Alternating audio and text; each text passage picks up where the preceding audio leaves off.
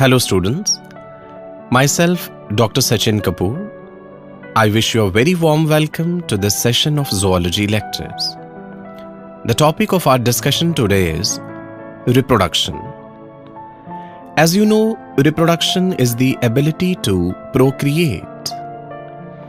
It distinguishes living from non living, but it's not the essential feature for life. Reproduction doesn't define life. There are two main strategies of reproduction that is, asexual and sexual. Asexual reproduction is uniparental and sexual reproduction is biparental. In asexual, there is no meiosis, no fertilization, whereas in case of sexual reproduction, meiosis occurs and fertilization also occurs. There are different strategies which organisms follow for asexual reproduction. But it doesn't result in variations. Variations, as you know, are the small genetic differences which are found among organisms belonging to same species. The only source of variations for asexually reproducing organisms is mutation. Variations are important for evolution because these provide the raw material for evolution. The different strategies for asexual reproduction are fission, which can be binary fission, multiple fission, there can be fragmentation, there can be regeneration, there can be budding, budding can be external, it can be internal, Lower organisms, they show asexual reproduction. As we move towards higher phyla in the animal kingdom, we find that nature has selected sexual reproduction because it is a better strategy for reproduction. There are certain advantages of asexual reproduction also. For example, even the sessile or the immotile animals which cannot move from one place to another place in search of mating partner, they can also reproduce. In asexual reproduction, large number of organisms are produced at one time. Sexual reproduction has its own advantages. The most important one, which I said, is variations. In sexual reproduction, we'll first discuss human male reproductive system. In male reproductive system, we'll discuss the primary sex organs, that is testes, and secondary sex organs. Now, what's the difference between primary and secondary sex organs? On what basis we say that testes are the primary sex organs? The primary sex organs are directly involved in the process of gametogenesis, that is gamete production. Male gametes are sperms. Testes also produce sex hormones. The male sex hormones are called androgens. Secondary sex organs are not directly involved in gamete production. These are responsible for storage of gametes, transportation of gametes, maturation of gametes, or we can say that these assist in reproduction in some way. The secondary sex organs for male are epididymis, vas deferens, seminal vesicles, prostate gland, Cowper's glands, and penis. We'll first discuss the primary sex organs, that is, testes, in detail. In case of most of the mammals, testes are extra abdominal. These are located in a pouch like structure called scrotum, which is hanging outside the body. Now, what is the reason why testes are extra abdominal? The reason is sperm production, maturation, and storage requires 2 to 3 degrees lower temperature than the core body temperature. So, scrotum provides a favorable environment for healthy sperm production. There are some mammals in which testes are intra abdominal, that is located inside the main body cavity, as in case of elephants, whales, dolphins, porpoises. There are some mammals in which testes hang into the scrotum during breeding season, as in case of rodents, lagomorphs. Testes of the human male baby are formed during 7th to 8th week of pregnancy, that is, when the fetus is inside the uterus of the mother, and the testes are intra abdominal at that time. Testes migrate to scrotum during 7th to 8th month of pregnancy or at the time of birth of the baby. Sometimes, testes are not in the scrotum even at the time of birth. That clinical condition is called cryptorchidism. Cryptorchidism can be unilateral, it can be bilateral. Means, it can be one testis which is not in the scrotum, or the condition can be that both the testes are not in the scrotum. Then the doctors advise that we can wait for few months, testes will migrate to scrotum. But if testes fail to migrate to scrotum, then a surgery called orchidopexy is performed to fix this problem. Because if testes remain at high abdominal temperature for a long duration of time, then the sperm producing germ cells, that is spermatogonia, are destroyed. Spermatogonia are very sensitive to temperature. The hormone producing Leydig cells are not sensitive to temperature. So, if cryptorchidism is not corrected, then it will result in sterility. The person will not be able to produce sperms. Any external factor which keeps the scrotal area at high temperature can affect the sperm production. It decreases sperm count. For example, a regular habit of wearing very tight undergarments or a regular habit of wearing very tight jeans or in those people who are engaged in such an occupation where the temperature remains very high, like the blast furnace workers, the temperature is high for the scrotum to support healthy spermatogenesis. So, over a long period of time, the sperm count goes down.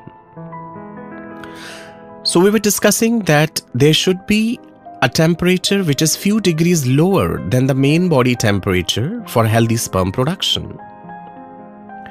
Sometimes there can be only one testis in the scrotum and that is called monorchidism. A male can produce sufficient number of sperms even with single testes. Sometimes the two testes are congenitally fused, that is synorchidism. There can be more than two testes also, that is polyorchidism. Scrotum is providing a favorable environment for healthy sperm production. Now let's discuss how scrotum acts as a thermoregulatory unit. The wall of scrotum has large number of sweat glands. Because of excessive sweating, there is cooling effect when the sweat evaporates. Wall of scrotum has dartos muscles and spermatic cord has cremaster muscles. Testes hang in scrotum with the help of spermatic cord. Testes communicate with the abdomen through inguinal canal. Once testes have migrated to scrotum, these cannot go back into the abdomen because the inguinal region gets sealed due to formation of connective tissue. Sometimes, due to improper formation of the connective tissue, a loop of intestine can enter into the inguinal region.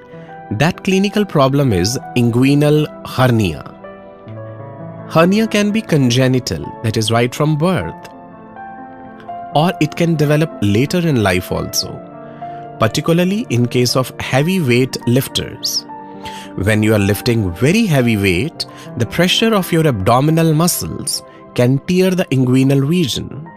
That's why it is advised that one should wear supporters, the tight undergarments, while doing heavy weight exercises. So I was telling you that wall of scrotum has dartos muscles and spermatic cord has cremaster muscles.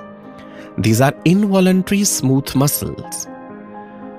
Because of contraction and relaxation of these muscles in response to temperature, the scrotum is capable of maintaining a favorable environment.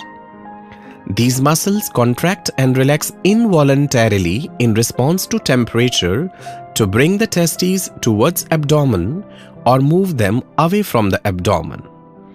When the outside temperature is very low, dartos muscles contract and scrotal skin becomes wrinkled. Cremaster muscles contract and testes are pulled slightly up towards the abdominal area to get the warmth of abdominal area. Reverse happens when the temperature is very high. Both the muscles relax. So that was about the position of testes outside the body and the reason for this.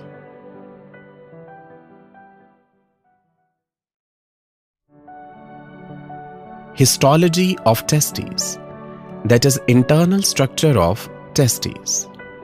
Each testes is covered by three layers or the tunics, that is, tunica vaginalis, tunica albuginea, and tunica vasculosa.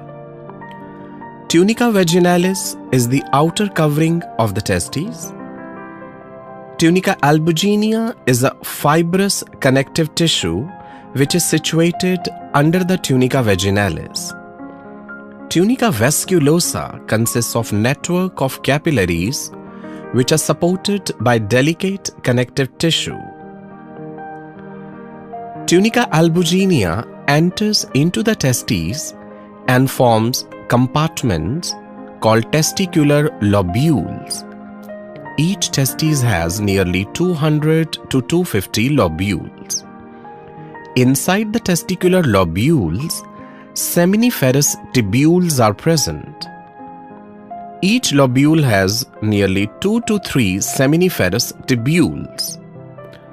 These are structural and functional units of testes. Length of one seminiferous tubule is 70 centimeters. These are highly convoluted, that is, highly folded tubules which open into straight tubules called tubuli recti. Tubuli recti open into rete testes.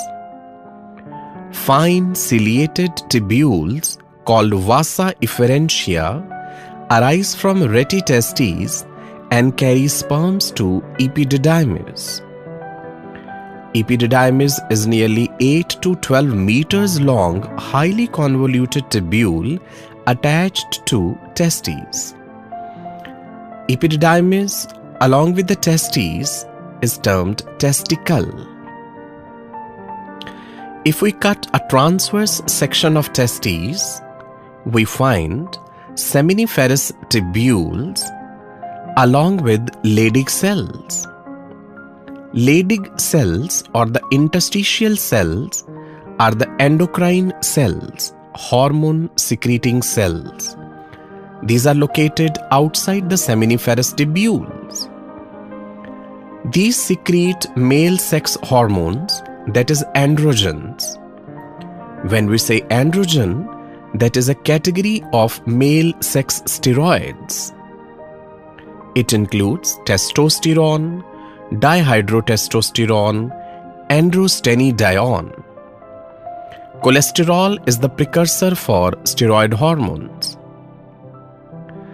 Leydig cells have receptors for LH, that is luteinizing hormone, or ICSH, interstitial cell stimulating hormone, secreted by anterior pituitary. Inside the seminiferous tubule, we find two types of cells that is, Sertoli cells and spermatogonia.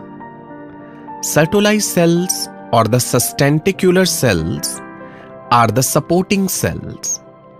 In sexually mature testes, their number is fixed, these do not divide. Sertoli cells, also called nurse cells. These provide structural support, protection, and nutrition to the developing spermatozoa. Throughout their development, the spermatozoa remain embedded in the plasma membrane of Sertoli cell. And finally, when these are released from membrane of Sertoli cell into lumen of seminiferous tubule, the process is called spermiation. It is surprising to know that in one second, 1000 sperms are released per gram of testicular tissue. Weight of one testes is nearly 14 grams. That is 14,000 sperms in one second. In one testes. Sertoli cells have receptors for FSH, that is follicle stimulating hormone secreted by anterior pituitary. In response to FSH, Sertoli cells secrete ABP, that is androgen binding protein, inhibin. Inhibin is a proteinaceous hormone which has negative feedback effect with FSH. Androgen binding protein binds with androgens and maintains a high concentration inside the seminiferous tubule. This high concentration of androgens is required for healthy sperm production. Plasma membrane of the adjacent Sertoli cell is highly folded and comes very close to form blood testes barrier. Blood never comes in direct contact with the developing spermatozoa. Our body has two types of cells, somatic cells and germinal cells. Blood is acquainted only with the somatic cells. If blood comes in contact with germ cells, it can destroy all the germ cells because these are foreign bodies to blood. So Sertoli cells ensure that whatever substance has to be transported from blood to developing germ cell, it should be transported through the Sertoli cells. So Sertoli cells provide oxygen, nutrition, hormones to the developing sperms and they also return the metabolic wastes of the developing sperm back to the blood. So that was about histology of the testes, that is internal structure of the testes. Next, we'll discuss about the process of sperm formation, that is spermatogenesis.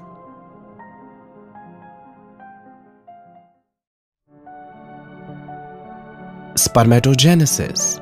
The process of sperm formation begins during puberty, that is sexual maturity, and continues till death.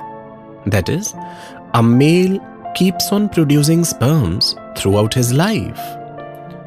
Though, with the advancing age, the number of sperms produced, the number of healthy sperms produced reduces. But sperm production continues.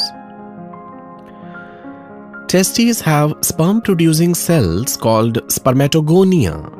These are the diploid germinal cells. These keep dividing by mitosis to form more and more spermatogonia. There are type A spermatogonia and type B spermatogonia. Type A spermatogonia are the reserve cells. These keep dividing to form type A and type B. Type B spermatogonia enter into the process of spermatogenesis. These undergo growth to form primary spermatocytes. Primary spermatocytes undergo meiosis 1 to form secondary spermatocytes, which undergo meiosis 2 to form spermatids. Spermatids undergo the process of differentiation called spermiogenesis or spermateliosis to form spermatozoa. The entire process of spermatogenesis can be divided into two stages that is spermatocytogenesis and spermiogenesis. Spermatocytogenesis is the formation of spermatids from spermatogonia. Spermiogenesis is the differentiation of spermatids into the haploid spermatozoa. I told you that throughout their development, sperms remain embedded in the membrane of Sertoli cell. And finally, when these are released from the membrane of Sertoli cell into the lumen of seminiferous tubule, the process is called spermiation. Sperm production is continuous. Once it starts, it lasts till death. The various hormones which regulate the process of sperm production are LH and FSH secreted by anterior pituitary. These are the gonadotropins because the target organ is gonads. Gonads are the primary sex organs, like testes in case of male. Hypothalamus produces GnRH, that is gonadotropin releasing hormone which acts on anterior pituitary and anterior pituitary produces LH and FSH in response to GnRH. LH acts on Leydig cells, which are the endocrine cells, and FSH acts on Sertoli cells. Leydig cells produce androgens in response to LH. The most important androgen is testosterone. Sertoli cells produce inhibin in response to FSH. Inhibin has a negative feedback effect with FSH. Even prolactin hormone plays important role in sperm production. Prolactin potentiates the effect of LH on testes. Prolactin imbalance in males can affect male reproductive physiology. So that was about the process of sperm formation, that is spermatogenesis.